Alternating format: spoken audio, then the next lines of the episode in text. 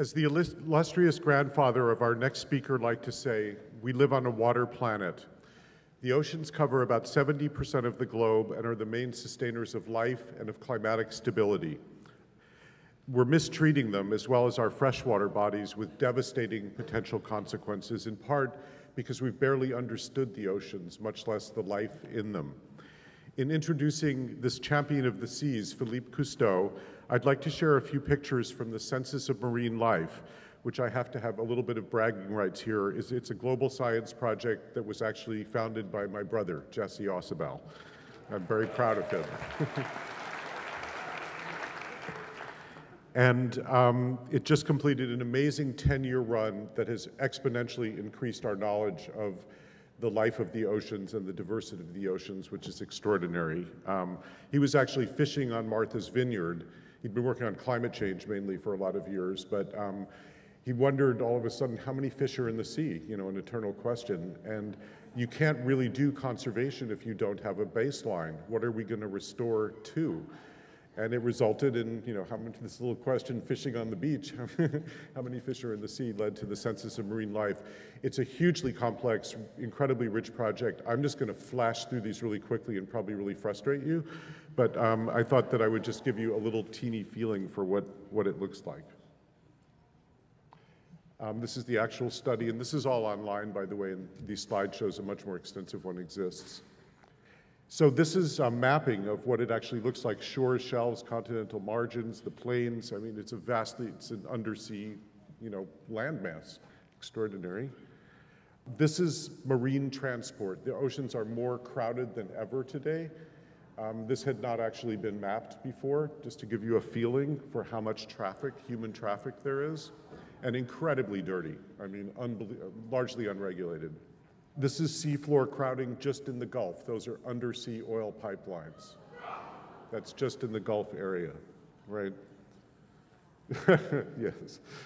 Um, these are the kinds of technologies that were used, all kinds of different ships, um, submarines, robots, I mean, really quite extraordinary. And we knew none of this. I mean, this is one of the great hopes is the knowledge, because now we have an idea what's out there. So they looked at diversity. They found that the kinds of life are much richer than we had any idea of. The distribution, where they live and travel, much more connected. The abundance, very altered, which you'll see in a moment. This is just to give you a feeling for the extraordinary beauty, the, the, quote new species, but we've discovered lots of them, and just to give you a feeling for the incredible beauty.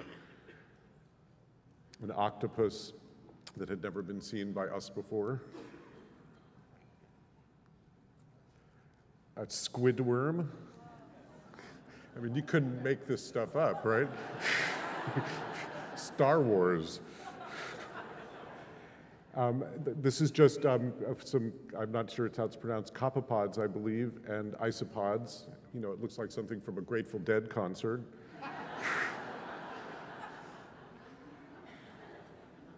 um, my brother had uh, a, a lobster named after him. That, that is cool, I have to say.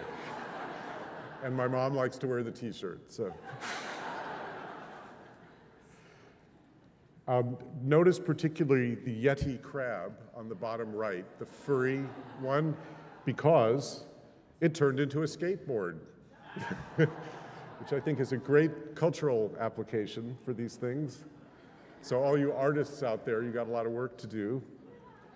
Global hotspots, we did not know where the greatest diversity is. If you really want to focus on conservation, this actually gives you a really good reading on where the most important areas are, where the most diversity is. Um, this is just in the Gulf, in the Deepwater Horizon spill, 8,300 species that we know of, right? That's what's also living there, besides this giant mess. And this is migratory patterns. Um, these are elephant seals, one of which stays very close to shore, the other which has, goes deep dives down, deep dives down to 2,300 meters. So travel is not just um, horizontal, it's vertical. There's real commuting that goes on. Uh, extreme site fidelity, the white shark off California here stays in a very, very constricted zone or a very circumscribed zone. So that's where they live.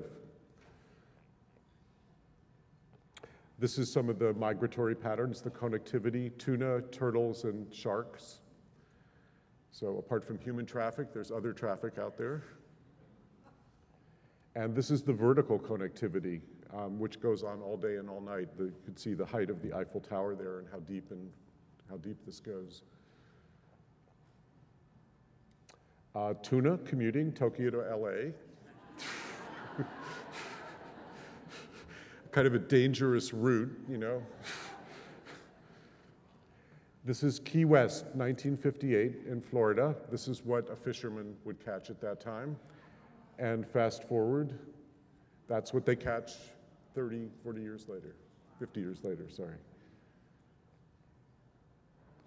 And this is the Encyclopedia of Life DNA barcodes. They're genetically barcoding all of these animals, and each one will have a web page. Um, you can go to the EOL.com, Encyclopedia of Life, and um, we're just you know learning an incredible amount.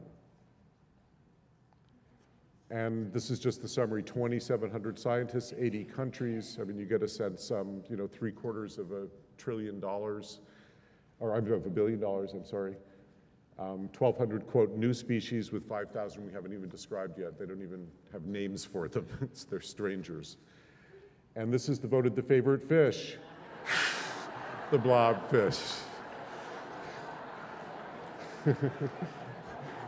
Only a mother could love, as they say.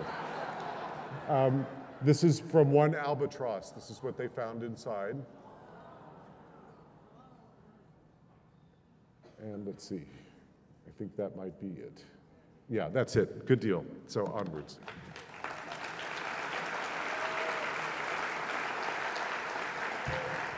Check it out.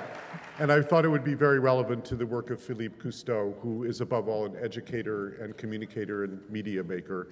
Philippe comes from a legendary family that's devoted itself so resolutely over three generations to protecting and restoring the seas that their family name has been, become synonymous with the movement to study and defend our water planet. Philippe has built on his grandfather's and father's legacies with his own remarkable path. In 2000, when he was just 21, he and his sister Alexandra, who spoke here a few years ago, co-founded Earth Echo International to empower youth to take action to protect oceans and the entire biosphere. In 2007, he co-founded Azure Worldwide as an environmental consulting, development, and media company and he's a prolific media producer. He does a lot for National Geographic as well as Sport Diver magazine, um, a special correspondent for CNN International, chief ocean correspondent for Animal Planet and Planet Green, um, producing many, many documentaries. And he was part of the stunning, groundbreaking BBC series Oceans, which I highly recommend to you, and is now producing a radio series for PRI's Living on Earth, um, to name just a few of his projects. He's also passionate about encouraging young people worldwide to make a difference and is the chief spokesperson for environmental education for Discovery Education, which is the number one provider of K through 12 broadband delivered educational content to U.S. schools. And he speaks at a lot of science fairs and, and many, many schools at all levels. He's a committed advocate who's on all kinds of boards that really concern for conservation. Um, and he helped found and co-chairs the really important um, Gulf Action Network for the Clinton Global Initiative. And as Philippe has said and has proven, it takes more than a birth certificate to be a Cousteau. So please join me in welcoming Philippe Cousteau.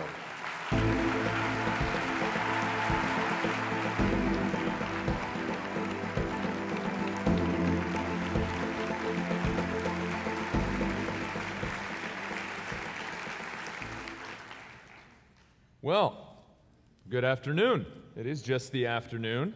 What a wonderful three days it's already been. We, uh, I'm delighted to be here. Thank you so much for joining us here at Bioneers 2011 and uh, for allowing me to share a few thoughts for a few minutes with you and show a couple videos and, and just have a good time, tell some stories.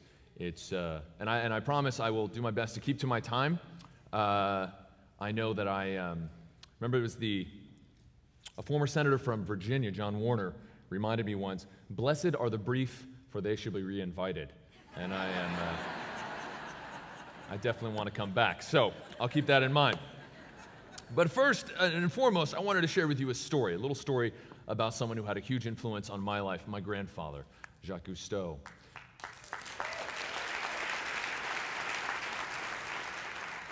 Now, he was someone that inspired all of us, I'm sure, and, and, and, the entire world to see the world in a different way. And that is certainly something that he taught me. But interestingly enough, he had to go through his own journey of seeing the world in a different way before he himself could help the world. When my grandfather was young, he joined the Navy and traveled around the world and eventually made the rank of captain. But his dream actually was not to swim in the ocean, but was to fly in the sky.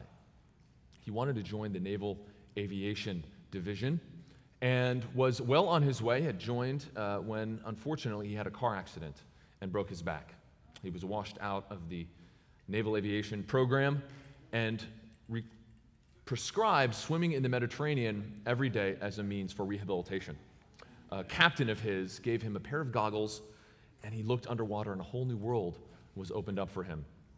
And it was from that, what I, what I call perhaps the most fortuitous car accident in history, that he then went on to explore the oceans. And his frustration at only being able to breath hold dive led to this co-invention within, within a, a, scientist named Emile Gagnan, an engineer named Emile Gagnan, of the scuba tank, the self-contained underwater breathing apparatus, what they called aqualung at the time, and really spending 50 years traveling around the world.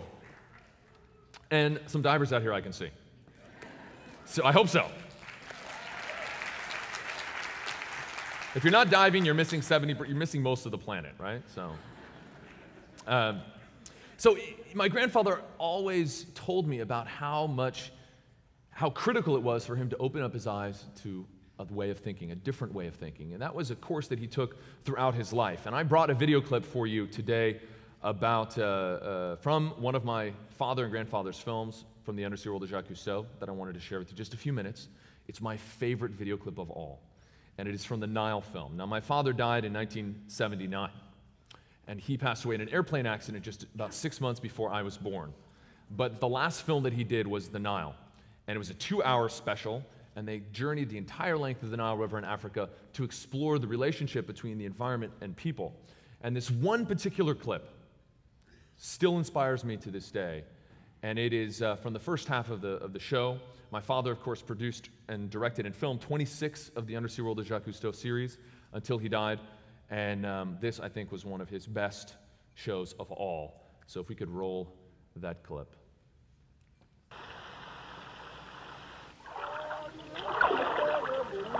Closely related to the Dinka, the Shilluk are markedly different, taking much of their food from the river itself. Unlike the Dinka's autonomous bands, the Shilluk have a long tradition of divine kingship. For people scattered over wide distances, the king not only provides a unifying presence, but is indeed the living symbol of the tribe's prosperity and survival. Long tradition prescribes that a king be ritually killed when his powers begin to fail or disaster strikes the tribe.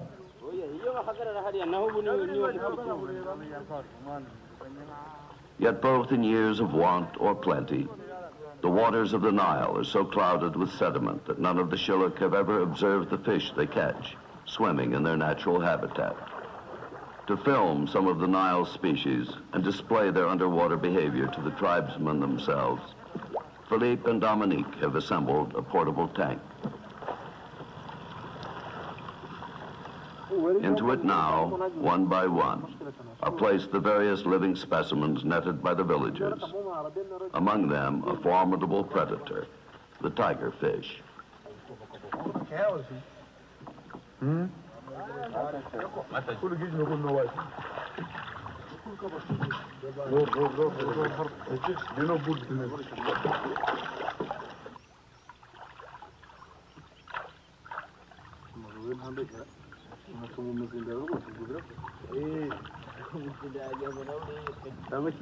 Adorned by their characteristic rows of beaded scars, the villagers watch as Philippe demonstrates the use of a diver's snorkel. Below the surface, the captured fish swim in this strange new environment. Nile perch that sometimes grow to 150 pounds. Tilapia, whose tiny offspring in times of danger take refuge in the father's mouth.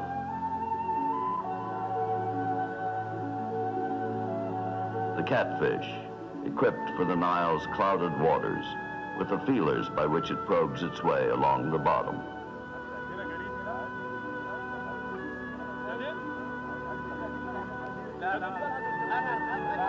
Eager to try this new device, one of the young villagers dons the snorkel to explore a world which has been beside him all his life, but which he has never seen.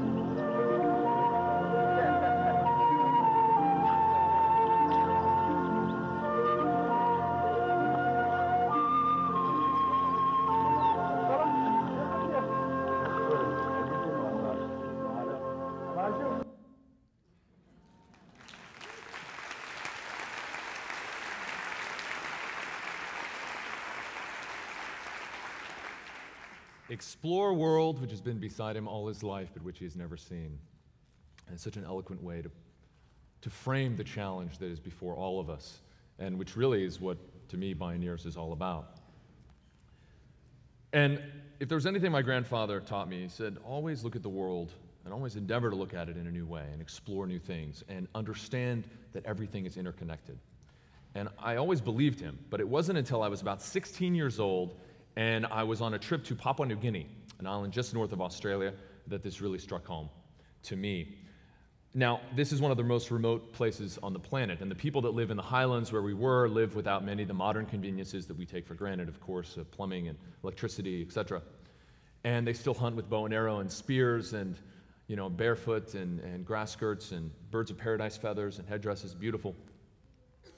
And I remember walking down a dusty road one day, and group of tribesmen were walking towards us. And indeed, they, they had been hunting, they had spears and bow and arrow, etc.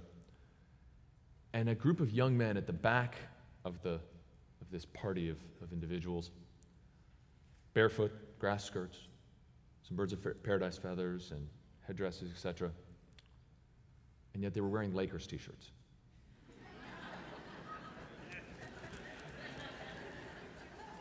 Here we are in the most remote place in the entire world and they had Lakers t shirts on.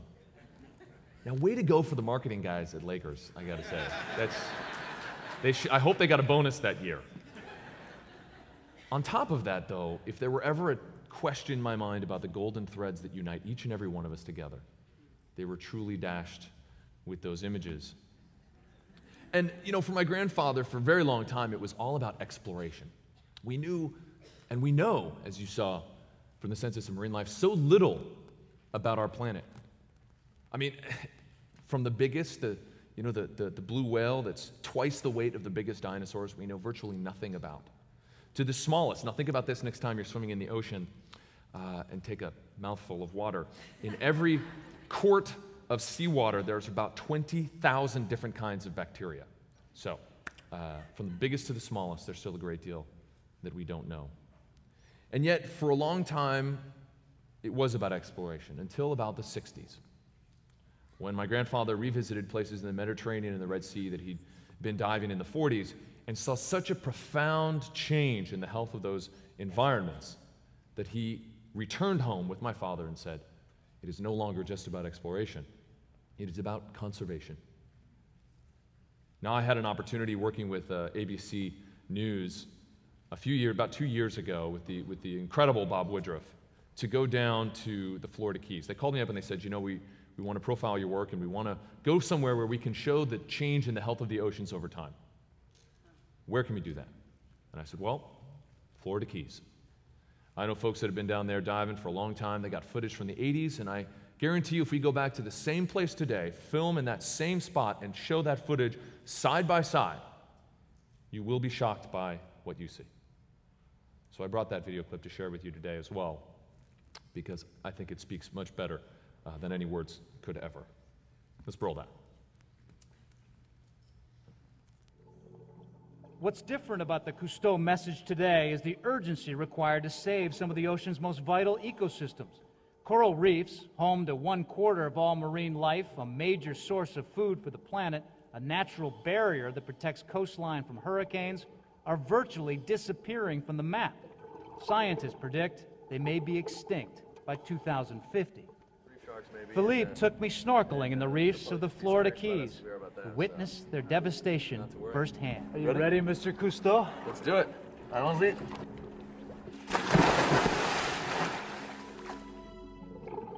Right here, we are on the third largest barrier reef in the entire world. They think there's about 200 miles here. They think that about 80% has been destroyed. The Florida Keys is classified as a dead zone by the United Nations Environmental Program. To my untrained eye, the reefs were obviously brown and dead in spots, but still majestic, with schools of yellowtail, parrotfish, even a barracuda. I Gotta tell you, it feels, dude. It's great to swim right down there with a barracuda. I know, we saw that massive barracuda. It was huge. It wasn't until afterwards, when we put our footage side by side with footage of the same reef shot in the late 1980s, that the devastation was shocking. In a vacuum, this doesn't look so bad, especially for someone that's never been diving before, never seen what a coral reef looks like. But what, kind, what kind of fish are this? Those are, trig- um, those are uh, tangs, blue tangs. Do, do we see any of those? today? Nope, I didn't see one. And this beautiful French angelfish. And this Uh, just fantastic. I didn't see any of these. and the down here. water is much murkier. All those bits of gray, kind of dead rock, is this elkhorn coral that has just died and collapsed and, and crumbled. This is what we inherited, and this is what we're passing on to the next generation. What do you think your grandfather and your father would say if they saw these two screens? I think they would. I think it's very possible they would almost be in tears. I mean, you, it's heart wrenching.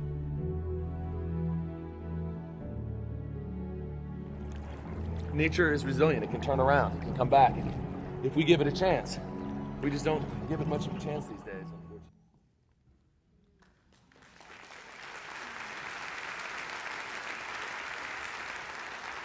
Big change. A big change and a, and a terrible change to think that that is what we are passing on to our children, who will never have the choice to be able to see those reefs in such majesty. And of course, we've lost 25% of the world's coral reefs, with another 25% on their way out. It is a tragedy that is simply one example of what we are doing to this planet, and in so doing to ourselves. Um, there is a, a great saying uh, um, from uh, uh, that, that, that it's not about environmental conservation. If, if we hold our hands out to represent the history of the planet, the time that human beings have been on it would be the shaving off the end of your fingernail. This isn't about environmental conservation. It is, but it's also about human conservation. And we cannot survive without coral reefs. We cannot survive without healthy forests. We simply cannot survive. And that shift to conservation had a huge impact on the world, and certainly growing up, a huge impact on my life. And yet, as you saw, we still face tremendous challenges. And a lot of it, I would say that the two biggest challenges that we face are water and energy. A lot of it driven by a population growth that has exploded. When you think that in 0 AD, there were about 200, billion, 200 million people on the planet, that in 1900 there were about 1.6 billion. Today, or this year, we hit somewhere in the neighborhood of 7 billion, and by the middle of the century, 9.5 billion. We are facing challenges that we, as a species, have never had to face before. We faced war, we faced famine, etc. Never this kind of global freight train headed towards a brick wall of declining resources and growing population. And as I said, water and energy are, I believe, and I'm sure you've heard a lot about it these few days, so I won't go too into depth, the two biggest challenges we face. Today, one billion people go to sleep without enough fresh water. The United Nations estimates that by the middle of this century, it could be 5 billion people every day. And energy, climate is one of the big causes, climate change, of this challenge. Those places around the equatorial regions, those peoples who are the least prepared to deal with these challenges, are the ones that will be the most affected. And they are the ones that will see places with a lot of rain have more and little rain have less. Already, genocide in Darfur was largely a water crisis in the last decade. And the suffering continues today. And when you think about energy, I, I have to say, I spent a lot of time uh, in the Gulf of Mexico covering the oil spill. We went diving in the oil, we covered that for over a year. And um, it's a mess, and it still is. All you have to do is go back to Alaska, Exxon Valdez in 1989, and see that those communities still haven't recovered. The herring still hasn't recovered. And the oil is, the oil supply is declining. And yet, what are people going to do when the oil's gone and there's no more fish? Go back to Ixtoc from 1979, where we filmed a CNN not long after the Deepwater Horizon spill, where there was an oil spill of similar size off the coast of Mexico. And you can still reach down into the sand and pick up mats of oil and break them open and have the fumes and the petroleum coming out over 30 years later. And these days, it seems that we won't be happy until we've dr- drilled ourselves every single last drop of oil. And as you can see, that might not be uh, the best thing in the world. We, uh, we can't drill ourselves out of the problems we have in this world. We need to recognize that climate change and our dependence on fossil fuels truly are a disaster. And of course, water. Um, well, I should, I should back up and say and comment that, that one of the things that frustrates me the most about the energy debate and climate change debate, and this is a little aside, is that we focus so much on climate change that we forget the other issues that we face in this world and the other impacts that energy and our dependence on fossil fuels has. Think about health, for example. Childhood asthma in children under five has risen 160% in this country since 1980, with a tremendous cost to our health care and a tremendous cost to the rights of our children. Think about security. There's a great quote from uh, former head of the CIA, James Woolsey, who said, I, um, I have it here, quote, I highly doubt that George H.W. Bush would have felt compelled to defend Saudi Arabia when Iraq invaded Kuwait if the Middle East had 70% of the world's broccoli supply. CNN recently reported that one out of eight casualties in the war in Iraq were from soldiers escorting fuel convoys. DoD hates oil just as much as we do, folks. Water. The other challenge, of course, as I mentioned, people declining 5 billion by the middle of the century without enough water every day. The average individual has to travel six kilometers just to get enough water. And oftentimes it's women or girls that have to do that. Women or girls that then don't have an opportunity to go to school, don't have an opportunity to elevate their communities. The World Wildlife Fund estimates that we use 1.5 times the resources that this planet can successfully, sustainably restore, like a farmer eating their seed. Now, lately there's been, uh, there's been a lot of partisan bickering around the environment, as you see. And uh, unfortunately, conservation has turned into. They gave, sorry, they gave me a choice. It was either this or watch political debates.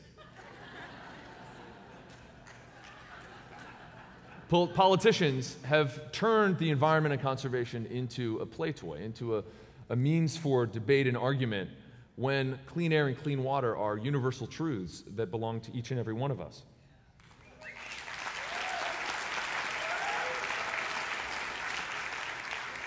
And I'm always, I'm always confused and concerned by that debate. And, and I did a little digging. I, I went back and I looked at a document and in particular, uh, a phrase from a document or a section of a document that I think you'll all recognize. We, the people of the United States, in order to form a more perfect union, establish justice, ensure domestic tranquility, provide for the common defense, promote the general welfare, and secure the blessings of liberty to ourselves and our posterity do ordain and establish this Constitution for the United States of America. And I think to myself, how can we have tranquility and defense in the face of ever growing wars linked to our destruction of natural resources? How can we secure the general welfare of our economy is hostage to a false free market? And perhaps most of all, how can we ensure the blessings of liberty to our posterity when they suffer chronic disease, when they watch as we indebt our planet and them for our own short term gain? How can we recognize the great dream of this country if we don't take care of that which we have inherited and are passing on to our future?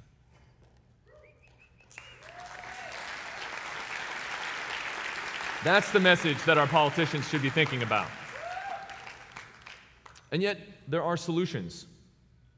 We have the opportunity to do great things, and we are doing great things.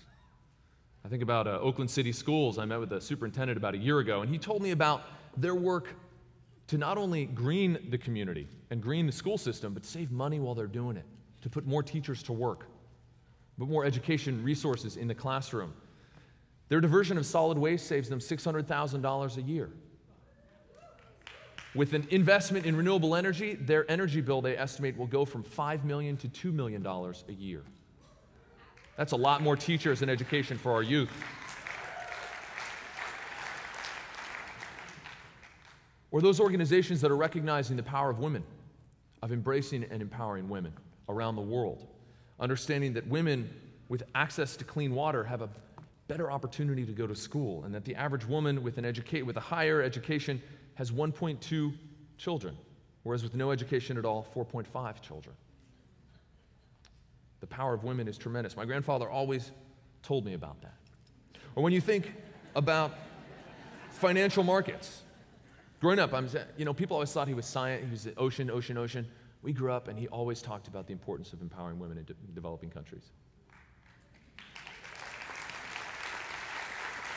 Or that financial markets, Wall Street, a lot of challenges in financial markets today, and yet we're making progress. In just three years, the number of signatories to the UN Principles for Responsible Investment has soared from 50 to over 850, representing about $25 trillion in investable assets.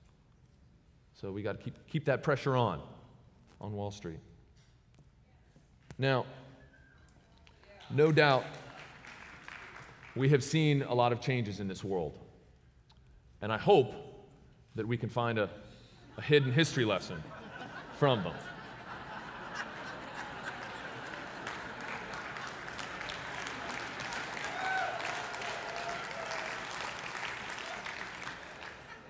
Because, as you've heard for the last three days, as Winston Churchill once said, those who do not learn from history are doomed to repeat it. Now, uh, I've only got about a minute or so left, and I hope you'll indulge me in my closing remarks. I brought a letter to read to you today. I don't read it very often. Um, as the closing speaker at this plenary, I'm, I'm honored to have the opportunity to share a letter from my grandfather that he wrote in eulogy to my father just after he died. We had it framed, and uh, I grew up with it in our living room, framed on the wall, and read it almost every day and it inspires me to this day. So I'll read this now to you. Cher Philippe, I will always remember that day of July 1963 when you joined the Conshelf II expedition along the Shab Rumi Reef in the Red Sea. The sun was setting when you climbed aboard Calypso from the launch that had driven you from Port Sudan Airport, but I would not give you time to relax. I was too impatient to show you our village under the sea before it became too dark. Hastily, we both donned our aqualungs, and slowly, sensually, we submerged into the welcoming water as warm as our blood. When we started for an unforgettable stroll with slow strokes of our long, stretched legs, breathing deep lungfuls of air, I kept your hand in mine to guide you from Starfish House, where six oceanauts were having dinner, to the onion shaped diving saucer garage to the tool house, the fish farm, to the deep cabin where we observed the two black masked oceanauts go to bed, and then to the anti shark cages strewn here and there as emergency shelters. I introduced you to Jules, the great barracuda who had adopted us.